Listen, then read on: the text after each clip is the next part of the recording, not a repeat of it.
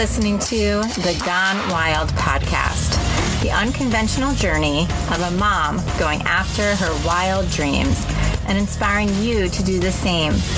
I'm your host, Karen Cook, mom of two, wife, and creative entrepreneur.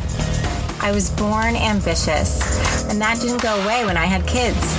I've taken some big leaps and risks to go after what lights me up, and the journey has been so worth it.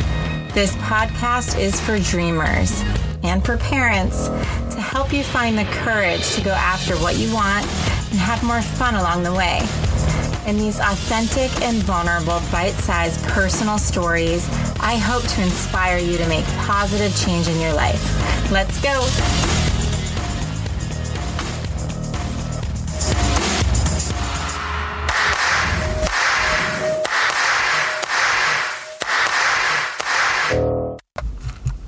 Hello there, and welcome to Dream Sessions. As I'm recording this, it is Pisces season, and I'm not huge into astrology, but I do know a little bit about my own sign, Pisces. We are known as dreamers, so it's also called dream season.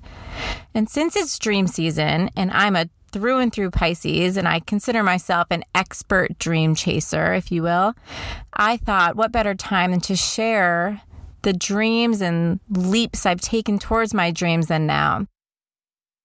It's occurred to me that creating, chasing, and achieving your dreams may not come naturally to everyone. It's unsettling, it's wild, it's risky, it's scary, it's all of those things. But it also can be exhilarating and illuminating. And if you want to feel lit up like I do, you need to chase those dreams and you need to work every day towards building your dream life little by little. And that's what I'll be talking about here. So, after I share um, my biggest dreams that I've had, I want to interview a few of you who have a dream but just need a little bit of a boost on getting there. So if that is you, please write a review of this podcast and then email it to me at Karen at thewyldflowerco.com. I will put that in the show notes and then I'm going to select three of you to interview and to walk you through how to take actionable steps towards your next dream because you are so worth it. And if you have a dream, it's yours. It's no one else's, it's yours. So go for it. Okay, here we go. Okay, dream number two. Here we go. It was 2001. I just graduated Penn State and I was pumped. I got my first job at an advertising agency in New Jersey, right outside of New York City. I started in traffic coordination, which means basically you you learn about every single department there because you work with them all moving the jobs through the system. And after being there, I knew right away that I wanted to go into the art department in order to go into the art department, you first had to go into the design department or first the studio and then assistant graphic designer, graphic designer, et cetera, et cetera, all the way up to art director. And so once I figured that out, I didn't just want to go to art director to become an art director at that ad agency in New Jersey. My goal was to become an art director in a New York City ad agency. It was probably all ego at the time. I was, what, 21 years old. An art director in New York sounded so cool to me, and that was definitely my goal. So I worked backwards and I thought, okay, so I want to get there in a few years. How am I going to do that? So I literally, every single year would knock on my boss's door and basically say, I'm ready for the next promotion. This is why I think you should give it to me. This is what I've done. This is what I can offer you in the next position.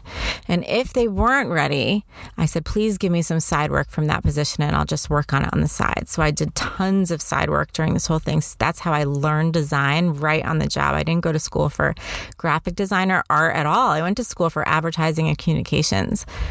But I quickly learned design on the job. And every year I would knock and I would get that promotion every year from traffic coordinator, about five steps up to art director.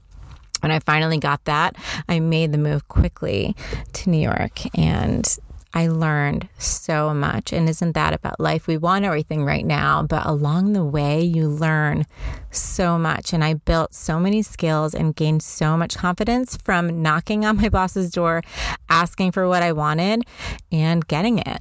The lesson here is believing in yourself and asking for what you want and what you need and persistence and you know not letting minor setbacks hold you back once you have that vision and it's clear and it's a true vision of something you really want, then you just have to keep going. And little by little, you'll eventually get there.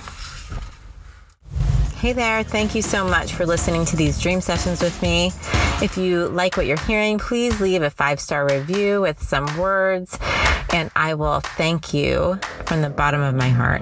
And if you want a one on one dream session with me, just to give yourself a little boost on making your dreams happen, then check out my website on how you can get a free dream session on the podcast or a one-on-one private with me at thewyldflowerco.com slash dream all in the show notes until next time